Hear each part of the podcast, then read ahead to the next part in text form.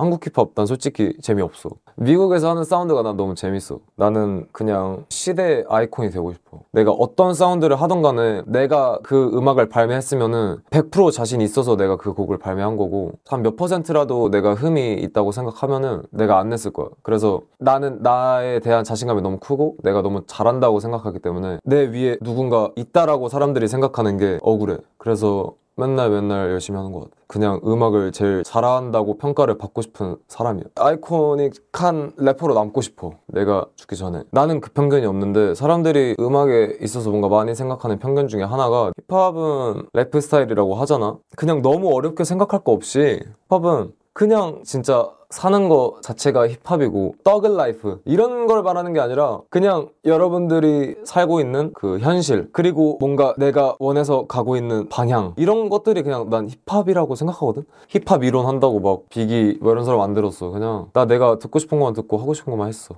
힙합인데 무슨 뭐 이 사람들이 모르냐. 너무 옛날 얘기인 것 같아. 근데 사실 listener들은 listener들이고 만드는 사람들 입장에서는 음악을 만드는 사람들이 listener들보다 훨씬 많이 listen해. 힙합에서 히트곡이 나와야 사람들이 즐기는데. 뭐 지금 히트 치는 게 하나도 없다고 생각하거든? 쇼미더머니 이후로? 힙합이 뭔가 망해가고 있다고 생각하는 사람들 되게 많잖아. 근데 뭐 망해가고 있다기보다는 어떤 새로운 힙합 세대 뭔가 들어서고 있는 것 같아. 사실 처음에는 막 autotune 나올 때 무슨 autotune이 랩이냐고. 그랬는데 지금 너무 그게 획일화 돼버렸고. 난 또 어떤 새로운 시대에 들어가고 있다 생각해. 미국도 한국도. 그런 것 같아 나는 그냥 세계에서 음악 가장 잘하고 싶다는 마음밖에 없어. 근데 세계에서 가장 음악 잘한다는 거를 입증할 방법이 없잖아. 그거를 내가 입증 못하면 내가 계속 노력할 거고, 계속 잘할 거고, 계속 발전하고 싶고, 그게 제일 큰 것 같아. 그래서 난 이 시대에 그냥 아이콘이 될 거야.